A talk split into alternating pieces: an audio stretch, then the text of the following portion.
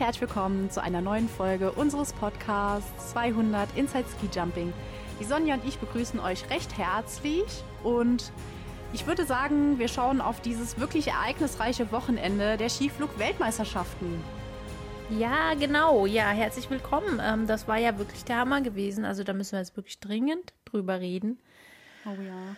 Wir sind auch noch ein bisschen äh, aufgewühlt. Auf jeden Fall. Ist jetzt ja. mal, ist noch nicht so lange her, äh, dass es stattgefunden hat und mit dem ganzen Ausgang dieser äh, Resultate hätten wir, glaube ich, beide nicht gerechnet. Aber da schauen wir jetzt mal drauf, wer so genau. Skiflug-Weltmeister geworden ist und so weiter.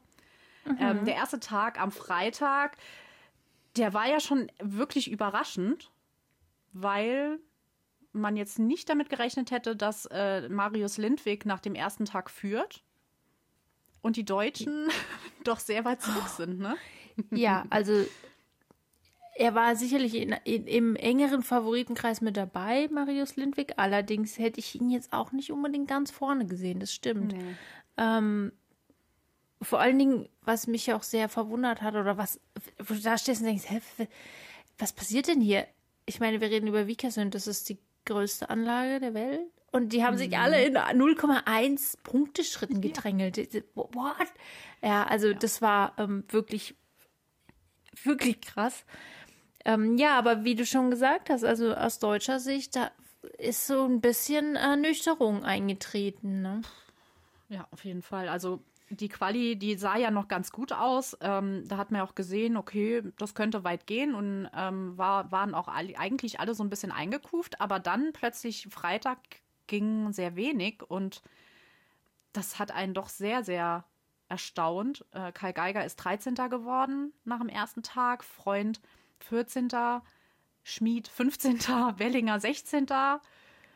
Eisenbichler irgendwo ganz hinten. ah nee, ja. 22. Also 22, wirklich fast genau. ganz hinten. Also ich meine, in den, in den Durchgang waren nur noch 30 dabei. Ja. Aber dafür eine andere Nation, die aber sowas von abgeliefert hat ja, das äh, war natürlich zu erwarten, dass das passieren würde. Ähm, die Details waren halt noch ein bisschen fraglich. ähm, ja, also man, es hat sich schon wirklich rauskristallisiert, dass die Slowenen ähm, hier auftrumpfen werden und so ist es dann ja auch gekommen. Ähm, sie haben auf jeden Fall schon in den ersten beiden Durchgängen ähm, gezeigt, wer hier die Skiflugnation ist. Oh. Zumindest wenn man es jetzt mal aus Nationenstärke betrachtet, sage ich jetzt mal. Ja, denn ähm, mit Lindwig und auch Stefan Kraft waren eben doch zwei vorne, die ja die anderen so ein bisschen nach hinten verwiesen haben. Die doch noch mal ein bisschen besser waren. Aber wenn man sich die Mannschaftsstärke anschaut, vier Slowenen unter den besten sieben nach dem ersten Tag. Hallo? Ja, da hat man schon mal sich auf den Teamwettbewerb gefreut und gedacht, oh oh, was passiert denn da? Ja, ist schon krass. Was halt auch verwunderlich ist, wenn man sich die deutsche Mannschaft anschaut, du hast gerade schon gesagt, Platz 13, 14, 15, 16. Also es zeigt ja, ich meine, es ist natürlich kurios, es ist ein Stück weit auch Zufall, aber es zeigt ja schon noch irgendwie, dass alle so halbwegs auf dem gleichen Level sich befinden, offensichtlich. Ja. Aber halt eben irgendwie im falschen, auf der falschen Seite des Tableaus, nämlich auf der zweiten und nicht auf der ersten. Genau, waren auch geschlossen, aber nicht da, wo man sie hätte eher sehen wollen. Ja. Das war so der kleine Unterschied.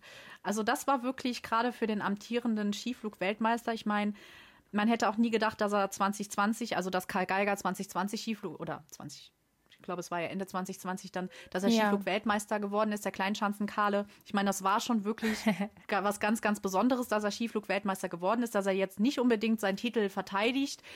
Habe ich jetzt auch nicht mit gerechnet, aber dass er weiter mit, da, mit vorne dabei ist, damit habe ich dann, oder glaube ich, hat jeder schon gerechnet. Also da war der Verlauf ja, der Saison schon. dann doch ein, ein anderer. Ne? Und er war ja auch immer noch, glaube ich, oder? Ich will jetzt nichts Falsches sagen, im gelben Trikot. Nee. Ja, ähm, ja doch, als Titelverteidiger, so, genau. Ach so, ähm, genau. Ja, genau. Ja, das war die, die Planitzer-WM, die verschoben wurde wegen Corona, die ja dann im Dezember stattgefunden hat, statt wie normalerweise immer im März, wo wir alle festgestellt haben, hey, Planitzer im Dezember ist ja noch geiler als Planitzer im März. Ja. Lass uns doch bitte das auf den Dezember verschieben, weil es da einfach dann von den Witterungsverhältnissen noch cooler ist. Ähm, das genau, geil. das war damals die, die Geiger-WM. Genau. Ja, es war so ein bisschen ernüchternd, aber es war ein wundervoller Skiflugtag, wenn man es oh. jetzt mal, also nur von rein den, der, der Flugseite sozusagen betrachtet. Herrlichstes Wetter. Ähm, es war zwar relativ klar, dass wir nicht an den Punkt kommen, was ja auch immer so die Frage ist, ne, ähm, Weltrekord und so weiter, dass das nicht passieren würde in diesem Wochenende. Ähm, aber wirklich tolles Wetter gewesen und super, super tolle Flüge vor allen Dingen auch mal wieder ein Publikum dabei. Man weiß gar nicht, wie man damit umgehen soll, dass auf einmal ja. Leute stehen und da Krach ist und du was hörst und so weiter. Ja, der Hammer. Ja, es war echt cool. Und es war einfach eine super geile Werbung für diese Sportart, fürs Skifliegen. Ja. Ich meine, dass man sich das Skifliegen jetzt wie die letzten drei Weltcup-Wochenenden aufgehoben hat, äh, ist cool und hat auch wieder gezeigt, dass Skifliegen einfach so unglaublich toll ist. Und man hat, man sitzt vom Fernseher und sagt, oh, wie weit geht das bitte? Ja. Also allein stimmt. schon die, die, die 240er, 243er Marken, da dachte man ja schon, oh mein Gott, und jemand wie Kraft ist noch 10 Meter weiter gesprungen. Wie kann das denn sein? Ja, ne, wo, wo, wo ja. hin denn? Also irgendwie, das stimmt, das denke ich mir jedes Mal aufs Neue. Weil der Sites ist ja im, im dritten Durchgang dann, also Tag 2 ist er jetzt 243,5 Meter gesprungen und ist ja auch so, wie, wie Kraft damals so ein bisschen, ne, so in die Knie gegangen. Und da dachtest ja. du auch schon so, oh, hoffentlich kommt er nicht mit dem Popo auf den Boden. Aber Kraft ist einfach noch 10 Meter weiter gesprungen. Ja. Damals. Genau, er ist noch 10 Meter weiter gesprungen. Ähm, es, hat, es gab aber wohl jetzt in der Zwischenzeit, also anscheinend wurde jetzt irgendwie im Sommer oder wann, so ein bisschen nochmal an der Anlage gebaut und hat der Radius verändert und so weiter. Also inwieweit das sich jetzt dann im Detail auswirkt, keine Ahnung. Aber auf jeden Fall, ähm, ja, ist schon immens, wenn man sich das anschaut. Wo waren denn diese zehn Meter noch? Wo was? Aber es, es war ja tatsächlich so, ne? Ja, ja da hat er absolut. Da cool. hat er Großes geleistet damals. Ja, das Aber stimmt, ja, das war wirklich das war auch diese lange Diskussion damals. Ne? War, er jetzt, ja. war er jetzt mit dem Popo am, am, am Schnee oder nicht? Also da scheiden sich so die Geister. Dann wurde das aus 400 verschiedenen Kameraperspektiven in Zeitlupe wieder und wieder und wieder. Also es war so das, das Wembley-Tor des Skifliegens irgendwie, das er da geleistet ja. hat. Ähm, ja, irgend, er war, glaube ich, schon mit dem Popo im Schnee. Aber so wenig, dass ich mir denke, wenn du so weit fliegst, und offensichtlich nicht richtig stürzt, dann kannst du auch ein bisschen mit dem Arsch mal am Schnee kratzen. Das stört dann auch nicht mehr, finde ich, meine Meinung. Ja, genau. Er hat es dann auch echt verdient, ähm, den Titel auch zu tragen. Ja. Fertig. Genau. Ist dann halt so. Ja, aber in, in der, in jetzt hat Kraft aber dann im, äh, im, am zweiten Tag dann ein bisschen was verloren. Nach dem ersten Tag war er ja Zweiter. Ist dann leider durch den guten Sprung von Timmy Seitz dann leider noch auf den Bronzerang ja. gerückt und Timmy Seitz, der bei der Skiflug-WM 2020 noch suspendiert wurde. Stimmt, ja. Mhm. Hat jetzt aber sowas von angegriffen und hat sich wirklich Silber geholt. Hätte ich, also hätte ich von den vier Slowenen hätte ich nicht, wirklich am Anfang nicht gedacht, dass es Timmy Seitz wird. Ja, aber er hat sich so ein bisschen nach vorne geschoben, ne? Weil im dritten Durchgang mhm. war er, also im nach dem zweiten war er ja dann erstmal auf vier, dann hat er sich an Domen vorbeigeschoben auf die drei und im vierten Durchgang hat er sich dann noch an Kraft vorbeigeschoben. Ähm, ja gut, dass Timmy Seitz gut fliegen kann, das, das wissen wir, aber das, ja, dass er von all den super guten Slowenen dann der Beste sein würde, das war natürlich dann auch nicht so. Aber ja, wie du schon sagst, ne, damals diese Geschichte mit dieser Suspendierung, weil er sich öffentlich ähm, geäußert hat gegen den Trainer, der, den es damals gab, weil er da nicht so richtig mit dem klarkam und es da wohl interne Querelen auch gab. Das war ein Riesending. Und dann wurde er äh, suspendiert. Oh Gott, wer weiß, was noch alles hätte passieren können, wenn das nicht so gewesen wäre. Aber zu dem Zeitpunkt war, glaube ich, auch die Leistung einfach nicht so gut, weil es eben da anscheinend nicht so gepasst hat mit dem, mit dem Trainer. Und jetzt ähm, haben die dann eine ganz andere Basis. ich glaube, rück, rückblickend war es wirklich gut, was passiert ist. Also so schlimm das auch dann war, ja. so was er da so gesagt hat bei Instagram. Aber rückblickend hat ihm Trainer, den Trainerwechsel letztendlich gut getan, weil er hat ja unter dem anderen Trainer gesagt, er könnte sich nicht so ausleben, sage ich jetzt mal, also nicht das bringen oder es wird nicht so das unterstützt und das gefördert, um, um gut zu sein und so weiter. Ich glaube, unter dem neuen Trainer hat das halt jetzt gefruchtet und mhm. zwei Jahre später, sage ich jetzt mal, fast zwei Jahre später, dann Vize-Skiflug-Weltmeister zu werden. Ich glaube, da hat er da hat er allen gezeigt, dass das äh, alles Sinn ergeben hat. Ja, und dass es auch nochmal aus einem anderen Blickwinkel vielleicht betrachtet werden muss, ne? Ja. Weil zu dem Zeitpunkt war Timmy Seitz natürlich, ich setze jetzt mal ein bisschen dramatisch, nur einer aus der Mannschaft. Mhm. Und jetzt ist er eben der äh, Vize-Skiflug-Weltmeister und hat auch nur sieben Punkte Rückstand. Ähm, beziehungsweise zehn Punkte auf Lindwig. Das ist nicht das ist nicht viel nach vier Durchgängen auf einer solch großen Anlage. Nee. Also da hat er gerade mit seinem, wie gesagt, 243,5 und im ersten Durchgang hat er, ist er 242,5 gesprungen, hat er, mhm, hat er halt Hammer. sowas von unglaublich vorgelegt. Ja. Er konnte dann halt auch in Lindwig, ja, er, er hat dann sein, sein Ding gemacht, aber ähm, musste sich dann doch schon ein bisschen strecken, um da mitzuhalten, ne? Genau, das hat er auch getan, das muss man auch sagen. Ja. Marius Lindwig hat von der ersten bis zur vierten Runde komplett souverän geführt, hat, ist nicht eingeknickt, hat äh, wirklich seine Leistung absolut abgeliefert, ist ein super würdiger Weltmeister geworden, also muss man oh, auf jeden ja. Fall sagen. Ähm, wenn man auch jetzt so die vergangenen Jahre von Marius Lindwig mit betrachtet, was er auch schon für Pech hatte, ähm, kann man es ihm wirklich nur gönnen. Und ich freue mich halt auch so ein bisschen für die Norweger deswegen, weil man so sieht, es ist so einer dieser jungen Leute, die, ähm, wie soll ich denn sagen, die ihre Chance dann halt auch bekommen. Ne? Und genau. mit Granerüd war es ja, war es ja ähnlich. Also man muss natürlich den Jungs auch dann Chancen geben, weil ansonsten können sie sich nicht entwickeln. Das ist nun mal so. Und das haben die Norweger getan und dann ist es mal der eine, der weiter vorne ist und der andere, der weiter vorne ist und in dessen Windschatten sich immer so eine Mannschaft dann auch mit hochziehen kann. Und das macht ähm, Alex Stöckel, finde ich, seit Jahren schon wirklich fantastisch. Und deswegen haben die alle, das ganze Team, aber Marius sind für sich natürlich auch ähm, diesen Titel absolut verdient. Auf jeden Fall. Und wenn man sich anschaut, wen sie rausgelassen haben, ähm, sie durften ja nur vier Personen aufstellen, dass ein Kranerüd beim Einzelwettkampf nicht mitgeholt, also nicht aufgestellt wurde, mhm. zeigt, was für eine Bank, was für eine Stärke diese norwegische Mannschaft hat. Also.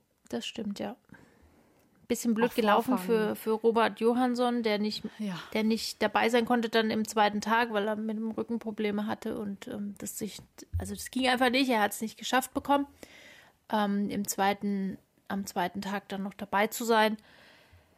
Ja, das ist halt, gut, das ist halt Pech, da kann man nichts machen, ne? Kann man nichts machen. Wenn man dann aber schaut, dass er am ersten Tag, nach dem ersten Tag Sechster war, er war in auch einer super, ja. super Ausgangslage. Das ist wirklich sehr, sehr schade und wir hoffen sehr, dass äh, ja, die das in den Griff bekommen nochmal mit seinem Rücken und er auch bei den letzten beiden Skifliegen nochmal dabei sein kann, diese Saison.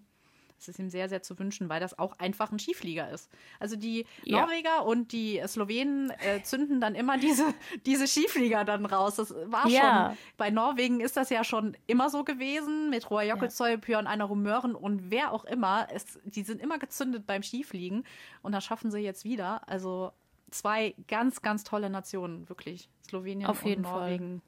Fall. Ja. Toll. Das stimmt.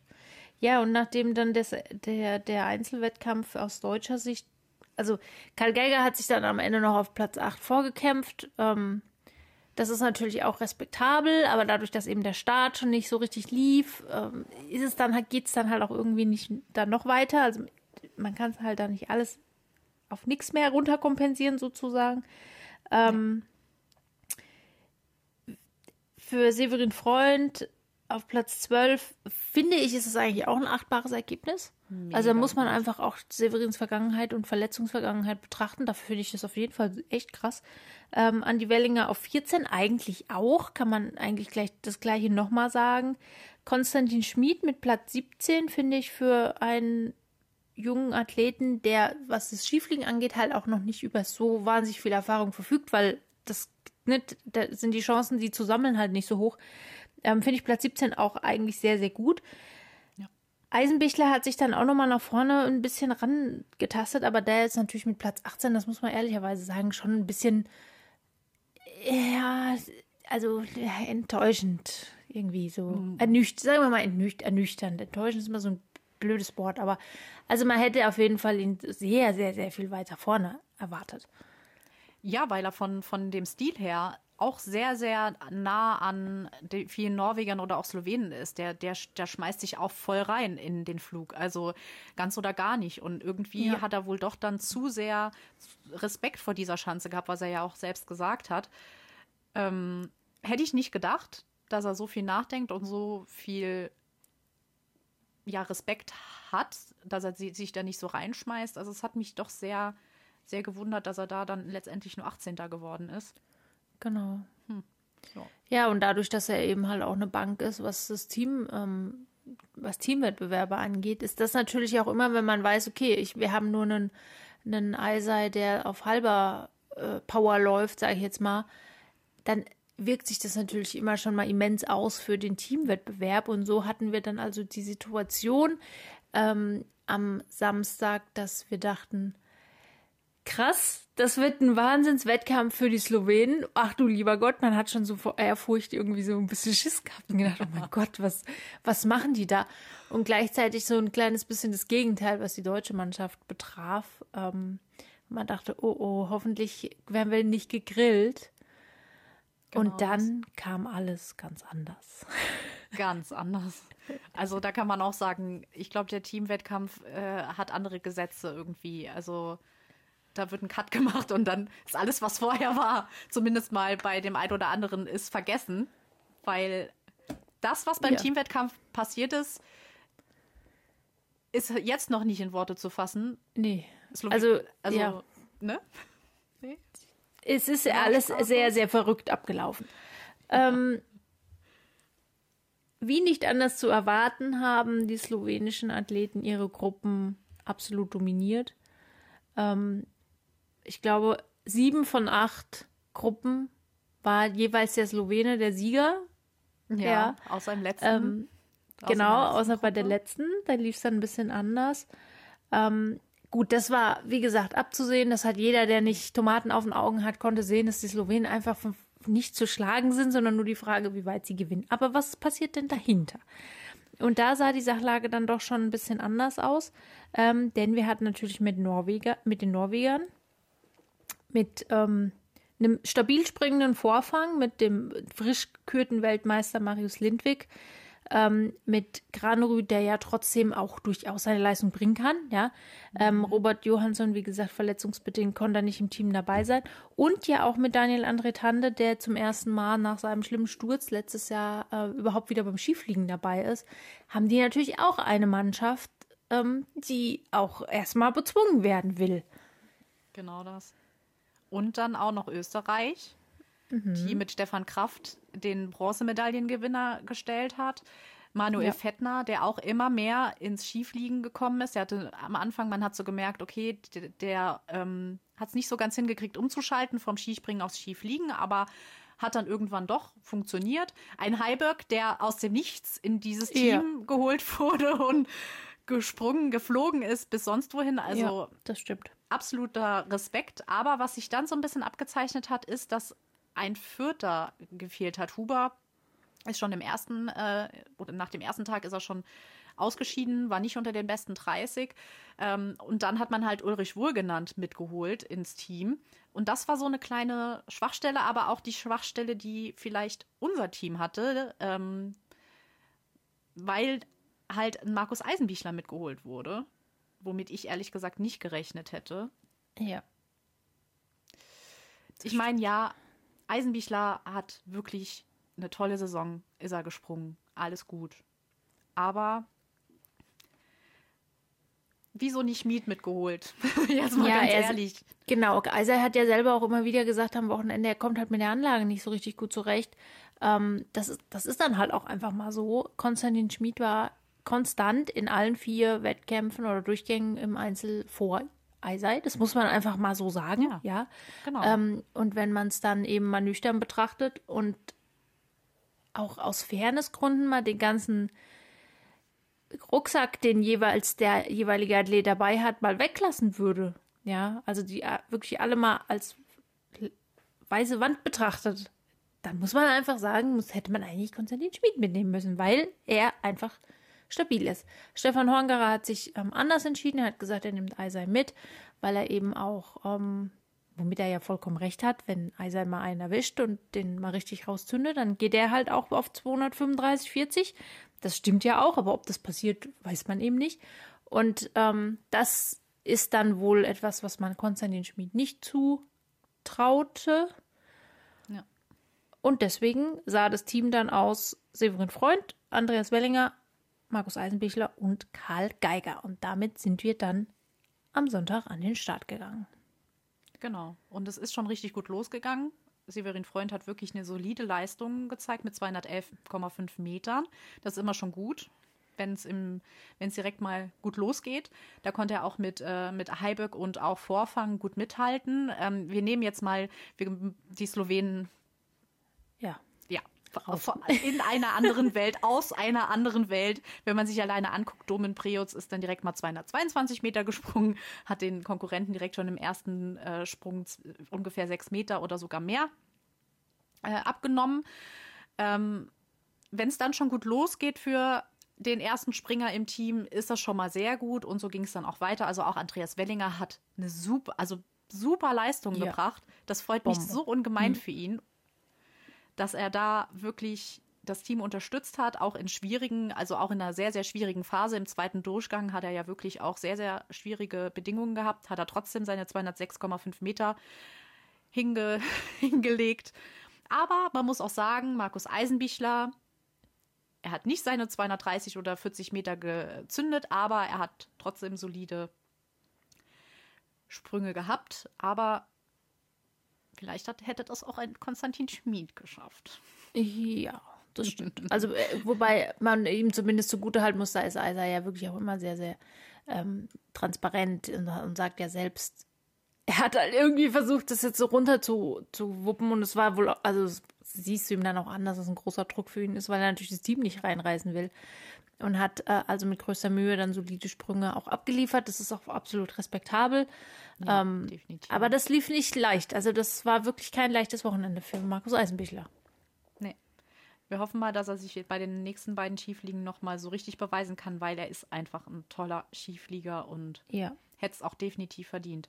Ja, und dann genau. im, ähm, im letzten Durchgang kam dann ein gewisser Herr Karl Geiger, der dann einfach mal sowas von gezündet hat.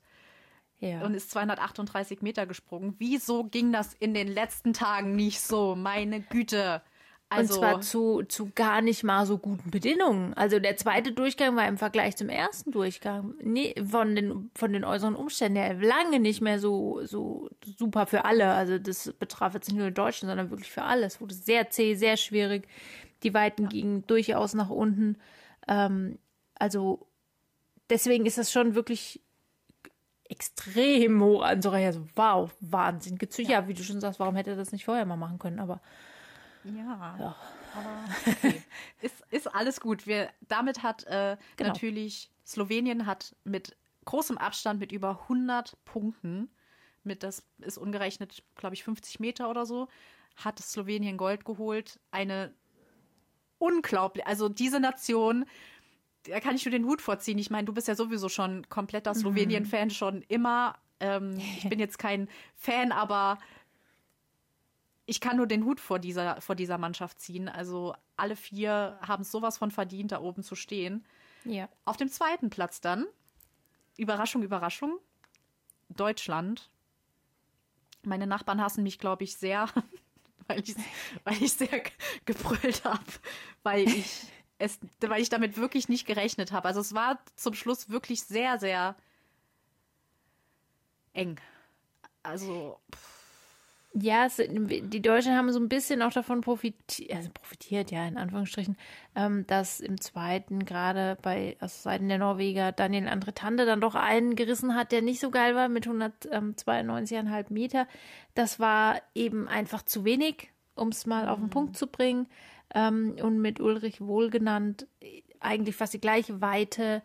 Ähm, das ist natürlich dann einfach zu wenig, um sich Silber zu schnappen. Genau. Die hatten dann so ihr eigenes Battle, Norwegen und Österreich, wer jetzt dann noch den, den Bronzerang erreichen kann und wer dann den unverdienten vierten Platz macht. Ähm, war dann leider so, dass die Österreicher den kürzeren gezogen haben. Ja, und die Norweger natürlich mit ihrem, mit ihrem äh, Weltmeister, ihrem frisch gebackenen, dann auf den dritten Platz geflogen sind, wobei Marius Lindwig auch in diesem Teamwettbewerb, das hat man schon auch gesehen, dass er einfach, also du kannst so eine Leistung, die er da in den, in den Tagen vorher abgeliefert hat, halt auch nicht ewig hochhalten, sondern mhm. der hat so absolut solide Leistung gebracht, aber mit den Sprüngen wäre er nicht Einzelweltmeister geworden. Nee, da waren die äh, Slowenen einfach nochmal um einiges ja, besser. Aber doch, ja, da wäre Lanischek hätte. Wenn man jetzt mal, also es ist natürlich völlig hypothetisch und außerhalb von irgendwelchen Wind- und Gate-Geschichten, aber wenn ich mir das mal so angucke, wäre er hinter Lanischek und Geiger. Dritter und? geworden, ja. Ja, wäre er ungefähr, ja, Dritter geworden. Ja, also, ich bin jetzt kein Kopfrechengenie, aber wenn ich mir das so angucke, also ähm, Ladijek 234 und 228,5 Meter ist natürlich ein Bombending, ne?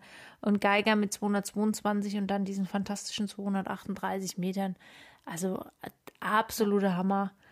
Richtig, richtig tolle Flüge. Wer auch nochmal hier ganz ähm, ausdrücklich erwähnt sein sollte, ist Timmy Seitz, der auch hier mit jeweils knapp unter 230 Metern und verkürztem Anlauf zusätzlich noch ähm, Riesenleistung hingelegt hat. Die Preutz-Brüder sind sowieso immer die ganz vorne mit dabei, wenn es ums Fliegen geht. Also es, es, ist einfach fantastisch. Es ist einfach fantastisch, was die slowenische Mannschaft und dazu sei noch erwähnt, wir gehen jetzt nicht im Detail drauf ein, das machen wir dann beim nächsten Mal, aber die slowenischen Frauen haben ja im Prinzip das Gleiche abgeliefert. Die waren zwar nicht beim Fliegen, sondern beim Springen, aber die haben ja auch alles mitgenommen, was jetzt am Wochenende geht. What the fuck? Wie machen die das ja. denn? Aber wir haben es ja wirklich, ich verweise nochmal darauf, auf unsere Slowenien-Folge, in der wir das ja alles genauestens ähm, aufgearbeitet haben, woher diese Stärke kommt und warum die slowenische Mannschaft so beständig ist und so tolle Athleten und Athletinnen hervorbringt. Mein Gott. Da, da, da kommst du voll ins Schwärmen. Also ich, es ist wirklich so. Ich, es ist wirklich so ja, toll. Ist, ja. Kann man auch, kann man auch echt nicht anders ja. sagen. Sie haben es verdient und ich finde es halt super interessant, dass ein Domen Preutz, der in der ganzen Saison nicht wirklich viel aufgetaucht ist, sondern eher der Szene Preutz, ja, ähm, dass ein Domen Preutz da abliefert ohne Ende. Es ist halt auch jemand, der sich da voll reinlegt, der Hü oder Hot ähm, alles gibt, komme was wolle, obwohl er ein bisschen, ein bisschen erwachsener geworden ist, also so ganz ja. ähm, ist er jetzt nicht mehr drauf. Ja, ne, aber aber die haben halt auch echt eine Mannschaft. Der fünfte hätte es halt genauso. Ich glaube, wenn äh, die letztendlich die Titelverteidiger gewesen wären mit fünf Startern, wären auch die fünf unter den Besten, keine Ahnung wie viel gewesen. Also, mhm. und die setzen halt da auch sehr auf, wie du auch schon vorhin gesagt hast, auf Nachwuchs. Timmy Seitz, ein junger Springer, die setzen da drauf. Und das ja. ist, glaube ich, einer der Geheimrezepte der Slowenen unter anderem, dass sie sehr auf Nachwuchs setzen. Und wir hoffen, dass andere Nationen sich daran ein Beispiel nehmen und auch vielleicht ja. mal vermehrt auf den Nachwuchs setzen. Ja. Und da könnte es nochmal ganz anders aussehen bei vielen anderen Mannschaften. Ja. Um jetzt mal man, keine Namen zu nennen. Genau. Man darf nicht wieder irgendwas verschlafen, was man dann lange aufarbeiten muss. Genau, Sagen die Fehler so. gab es schon vorher. Ja, die, die Fehler gab es schon mal und die Fehler sollte man nicht nochmal machen. Korrekt. Ähm, ja. Dann hatten wir Was noch. Für ein Wochenende. Dann, wir müssen, wir müssen noch mal kurz reden über ähm, Kamils Doch. Ja, Kamils Doch hat wirklich. Ja. Ich glaube, der Junge ist auch froh, wenn endlich diese Saison vorbei ist. Ähm, der tat sich wirklich sehr, sehr schwer mit dieser ganzen, also im Einzel ist er wirklich, e-, ehrlich gesagt, nur unter ferner Liefen zu finden. Mhm. Ähm, er hat zwar jetzt im letzten Teamsprung nochmal auch ganz solide Leistung gebracht, aber im ersten Durchgang auch mit unter 200 Metern. Es ist alles, es passt irgendwie alles vorne und hinten nicht so richtig zusammen. Also der König, der schwächelt momentan ein kleines bisschen, aber ähm, mit Jakub Wolny hat dafür das ähm, polnische Team einen dabei gehabt, der richtig abgeliefert hat. Ähm, 215, 231 Meter, mein lieber Schieber. Also auch das ist ähm, typisch Skifliegen es gibt halt dann doch immer irgendwelche, die, ähm, von denen man vorher nicht so viel hört oder wo man nicht so auf dem Schirm hat. Gleiches ist hier bei Japan mit ähm, Yukiya Sato. Ja. Also super Leistung abgeliefert, konstant ja. das ganze Wochenende über im Einzel und im Team. Ähm, das ist halt immer irgendwie auch schön zu sehen, dass es da noch andere gibt, die dann mal ihre große Chance haben. Und das ist ja letztlich auch das, was das Skifliegen schon immer ausgemacht hat. Ne? Genau. Wen, wer auch noch ähm, hervorzuheben ist, ist äh, Echu äh, Nusiain aus Finnland. Ja, der stimmt. direkt im ersten Durchgang ähm, beim Teamspringen direkt mal seine Bestmarke geknackt hat und auf 222 Meter geflogen ist. Ist für die Finnen auch, ja. glaube ich, was ganz Besonderes, weil das nicht oft passiert. Das hatten wir auch ja. schon oft genug behandelt. Also wirklich, wirklich toll. Der hat sich so gefreut. Auch cool. Das ist auf jeden Fall auch cool und man muss auch dazu erwähnen, dass Finnland überhaupt eine von ähm, sieben, glaube ich. Wir hatten mhm. sieben Mannschaften im Teamwettbewerb. Genau. Das ist nicht so viel, ne? Das muss man auch mal sagen. Also Finnland, Finnland hatte wenigstens ein Team. Das kann jetzt nicht jedes, jede Nation von sich behaupten. Ähm, nee. Ja.